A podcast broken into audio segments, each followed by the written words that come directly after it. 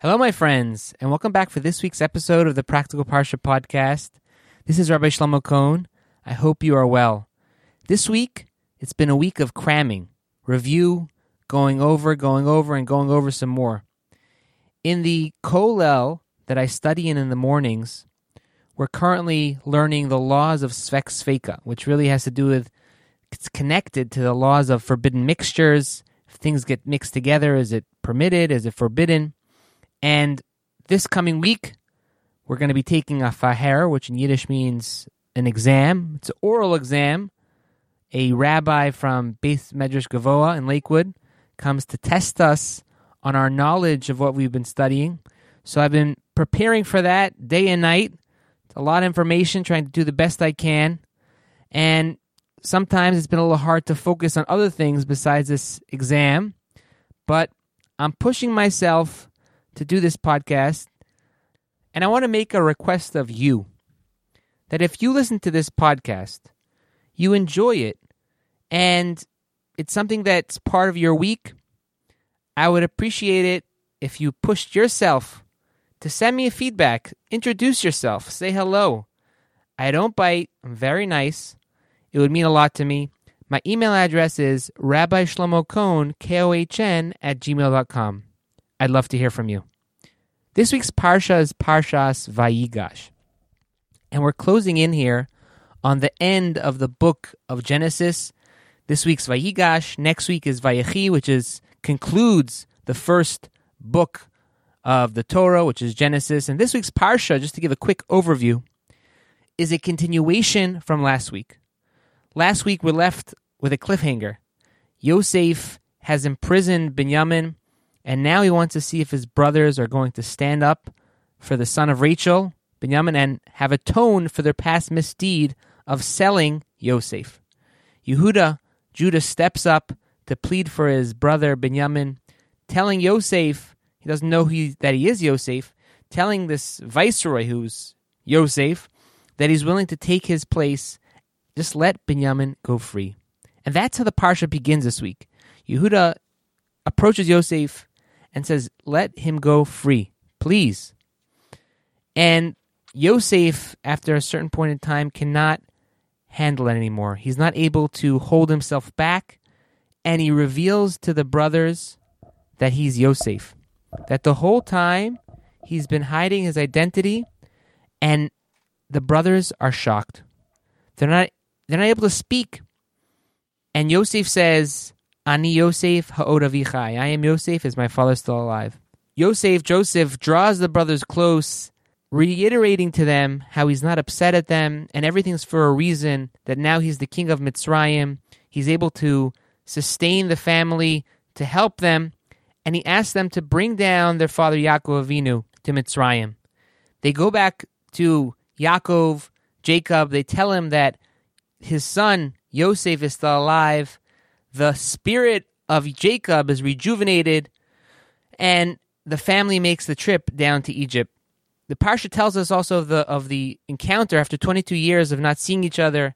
Yaakov, Jacob, and Yosef are reunited together, and additionally, the parsha tells us of Yaakov's meeting with Paro, and finishes with how Yosef deals with the famine that is still going on in the land of Egypt.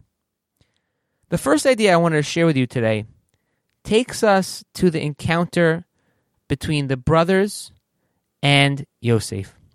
So, as I mentioned before, Yehuda was the one who stepped up to plead for his brother Benjamin. But the brothers are all there. Yehuda is the one speaking, and the rest of the brothers are watching what's going on. And after a certain point in time, Yosef is not able to hold his emotions back. And he says, I am Yosef.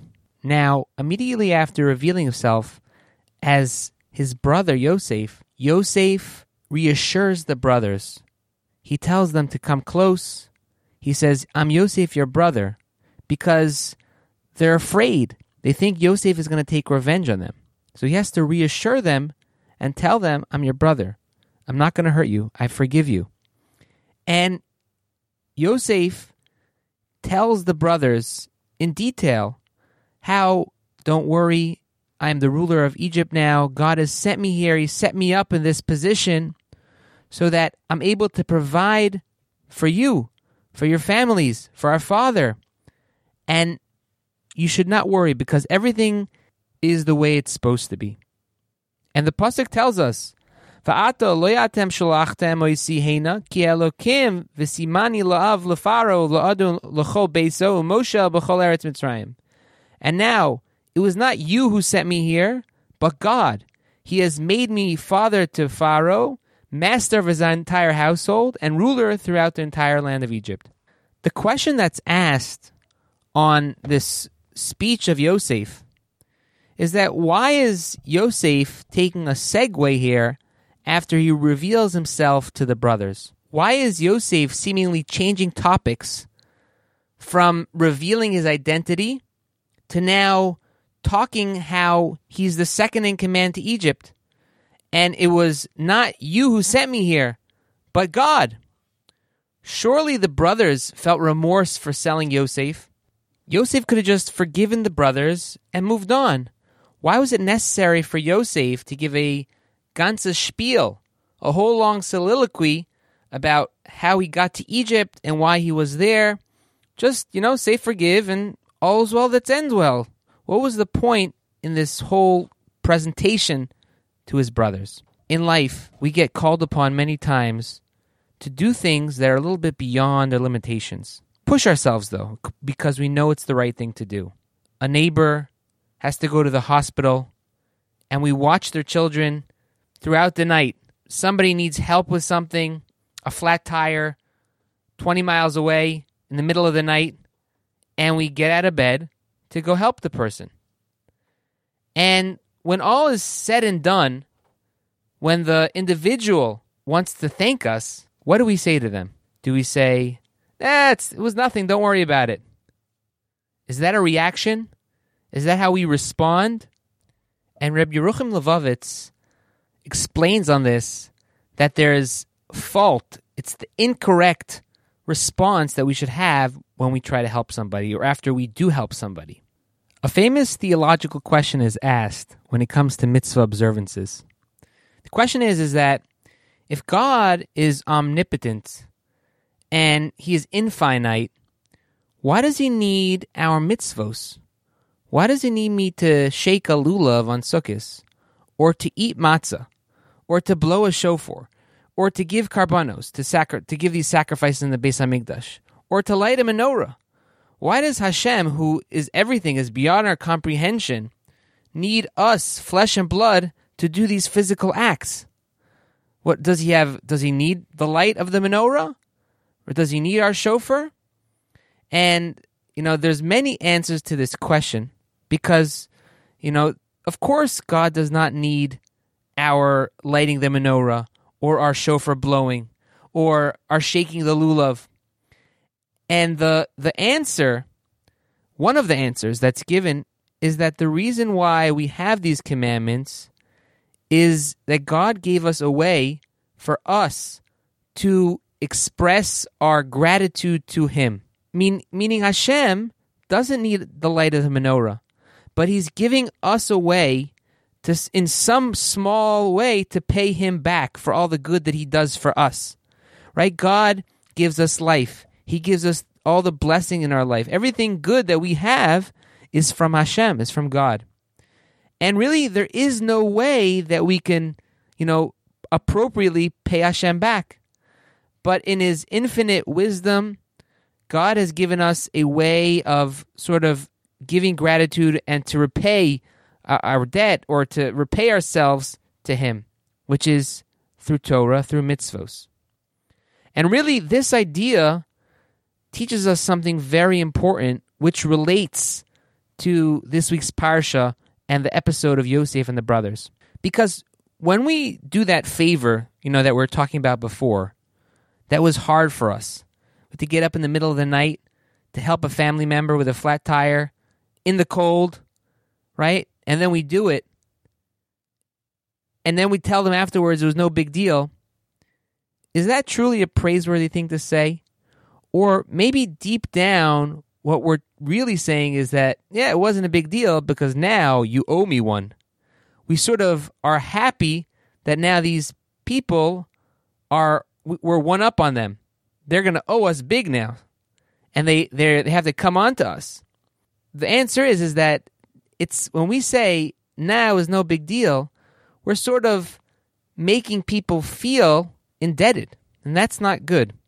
You know, I myself think of a story once I, I helped somebody and you know, I, I, it wasn't something. It wasn't like the biggest deal, but I helped someone bring something somewhere, and I had to schlep stuff. I had to you know put boxes into my car and bring it from one place to the next. And then when I delivered this, uh, you know, did this favor, I did the delivery.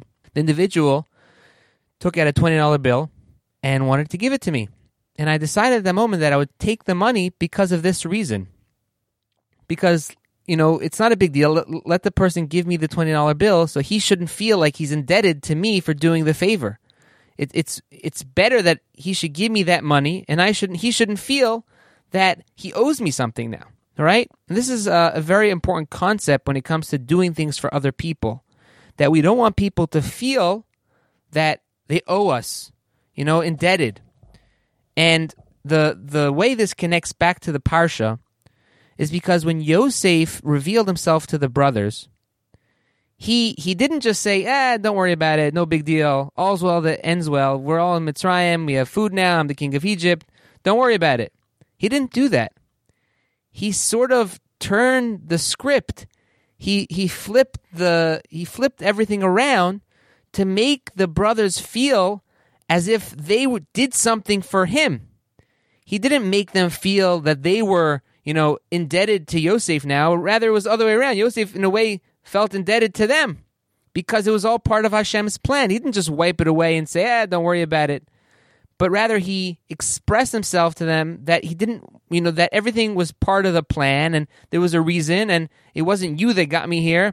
It was Hashem. And he didn't want to make them feel like he was just moving on and didn't really forgive them deep down because we all know the feeling when someone does something to us and they come back to us to ask forgiveness, and sometimes we just sometimes we just wave it away. But do we say the words "I forgive you"? We're truly ready to move on, and that was also what Yosef was doing here. He wasn't just saying, "Ah, don't worry about it." He was reassuring his brothers that he truly forgave them. That in in his heart, once he saw that they were remorseful for what they had done, he wanted to let them know that he forgave them completely and that's why he he gave this whole presentation and whole speech to them to let them know that it's over, we're moving past this, I forgive you, and it's all for a reason.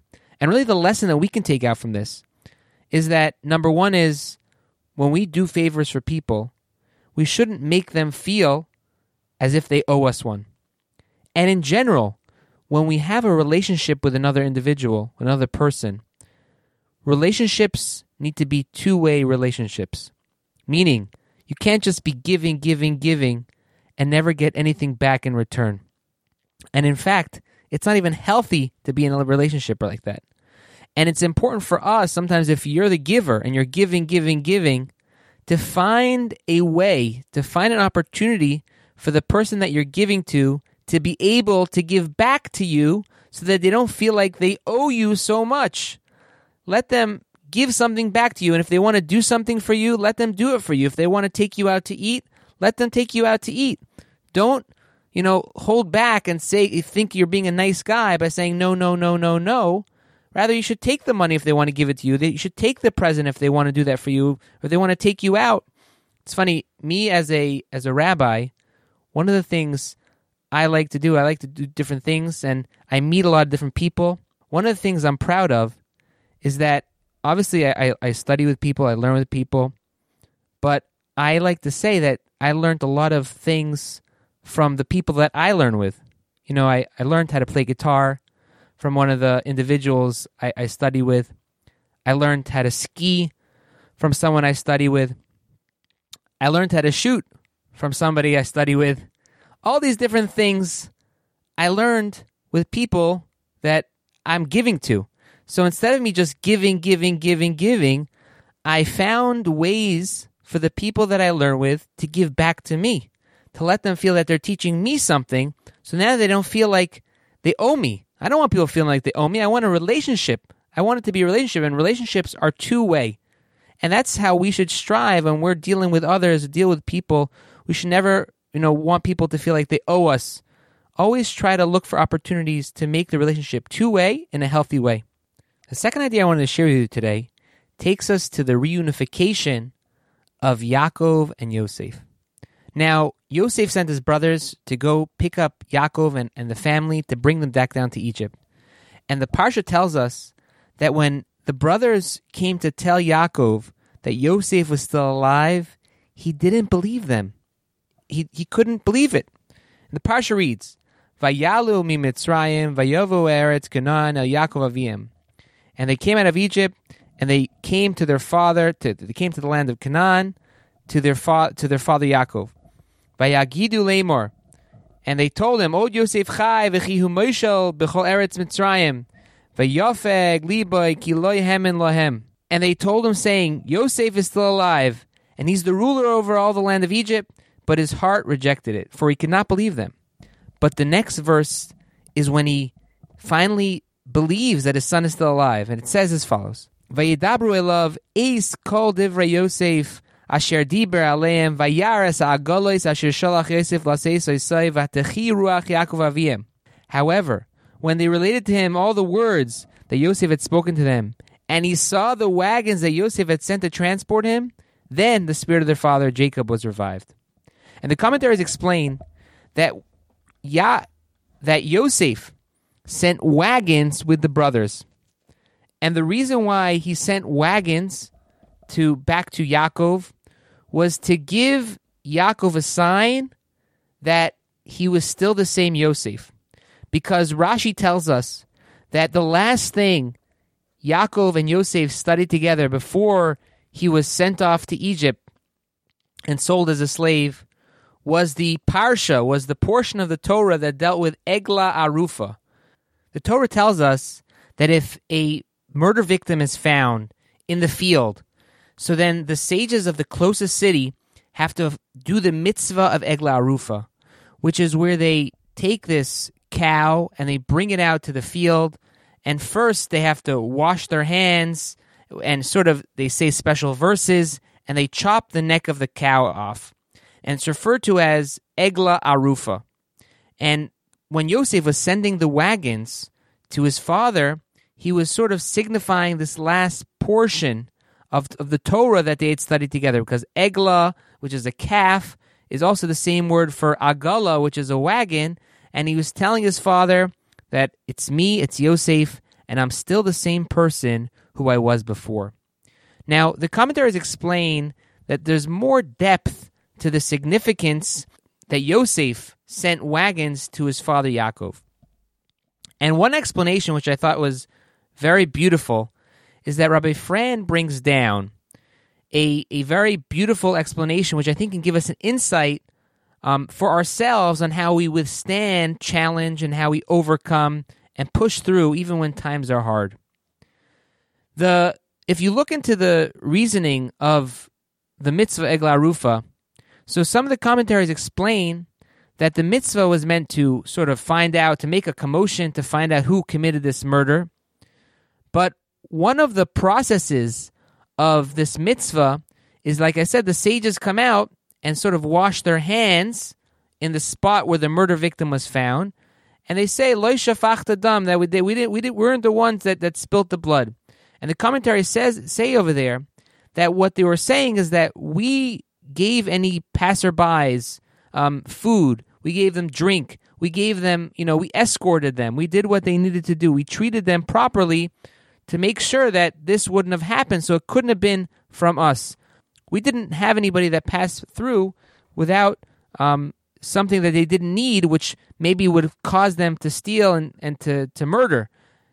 So therefore, this victim who we found over here couldn't have been connected to our city, and they do this special mitzvah, which in, in the hopes that maybe would find the the victim or the, the perpetrator and bring them to justice. Now we know that the mitzvah of hachnasas orchim, of of giving hospitality to guests, is not something which is taken lightly.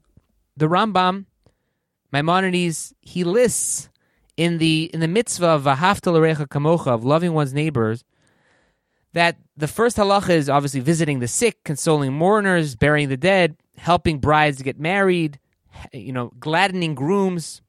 And in the next halacha, the Rambam writes that the mitzvah of levaya, of escorting a traveler, is the greatest of all mitzvos. And it's actually interesting. We refer to the tent of Abraham, the tent of Avram, as the Eshel Avram. That's also a word for tent. And if you take the three words of Eshel, Aleph, Shin, and Lamed, it refers to Achila, eating, Shtia, drinking, and Levoya is walking out, escorting. And it's a mitzvah in the Torah, actually, that when you have a guest, to escort them to the door, to escort them daled Amos, four Amos, four cubits. And that's part of Hachnasas Orchim. Now, it's interesting if you think about it for a second. What's the significance of of escorting? You know, it's understood giving someone food is important. A guest, especially the traveling, to give them something they need to eat. Everyone needs to eat. Um, drink. It's understood why someone needs to drink, right? If some, especially someone traveling, right? But what's the significance of escorting someone, you know, out of your house, down the block, What's why is that so important? Why is that an intrinsic part of the mitzvah of Achnasas Archim? And why is Maimonides making it the most important when it comes to the mitzvah of Ahavta L'Recha Kamocha, loving one as you love oneself? And if we go back to this week's parsha, the Midrash brings down that Yaakov and Yosef they learned this parsha of Egla Arufa together about this calf who gets killed. And the, the Midrash tells us that when Yosef went to go to, to get the brothers, as, as Yaakov had sent him to do, he walked with him all the way till Emek Chevron, till the place of Emek Chevron. And Yaakov escorting him all the way there. And Yosef, it seems that he told his father, please go back home. You don't have to take me all the way back. He says, I can't. Yaakov says, escorting a traveler is such a big mitzvah and we see that Egla Arufa was added to the Torah because of it. This whole concept of Egla Arufa was added to the Torah to, to show us the importance of escorting a traveler, of Levoya. You know, because this person who was killed, maybe he wasn't, you know, escorted properly. Maybe he wasn't given his needs. Maybe, you know, he didn't have what he needed. And that's how he ended off his last meeting with Yosef. And going back to our question of why is it so important, this whole mitzvah of Lavoya, is that, you know, even though we give people drinks and food, good stuff, if you don't give someone self worth, so then even if you give them the best steak in the world, the most delicious wines, is it worth it? If you just give it to them with a grumpy face, with a, you know, not happily, so then you're making them feel like two cents. And on the flip side, if you don't have so much and you give somebody, you make them feel good about themselves. You give them self worth. You give them that, that self confidence, that self appreciation. So then, even a simple bed and simple food is worth a million dollars because it's all on how and how you give it. And that's really what Lavoya is. When we talk about escorting somebody, the significance of escorting somebody is that we're showing them that they're worth something, that they have self worth, and they're important. And and that's the the message of Egla Arufa that when Yaakov sent Yosef off, he was giving him a certain sense of self worth. And throughout all his challenges in Egypt, Yosef was able to withstand the temptation, withstand the challenge, because he knew that his father believed in him. He knew that Yaakov believed in him, he had confidence in him, and had faith in him. And when he sent back the wagons to his father, he was showing that to Yaakov Avinu, that because of the faith you had in me, I'm still here, I'm still good. And that's why Vatechi Ruach Yaakov, the spirit of Yaakov went back into him, and he the divine spirit rested in him again. And I think the lesson for us is to give people the time of day, to make people feel important, And there's easy ways of doing that. Giving someone a smile when you're talking to them, giving your attention to your children, to people who talk to you, returning people's phone calls, people's emails. You know, people should feel that you value them and that they're just they're worth something. They're important to you. And that's what we see from Yosef, from the Parsha, and from the mitzvah of Levoya, of escorting. And with that, I'm going to finish for today's podcast. I hope you enjoyed. If you have any questions, comments, or like to reach out, please feel free to send me an email at rabbi shlomo kohn, K-O-H-N, at gmail.com. Have a great day.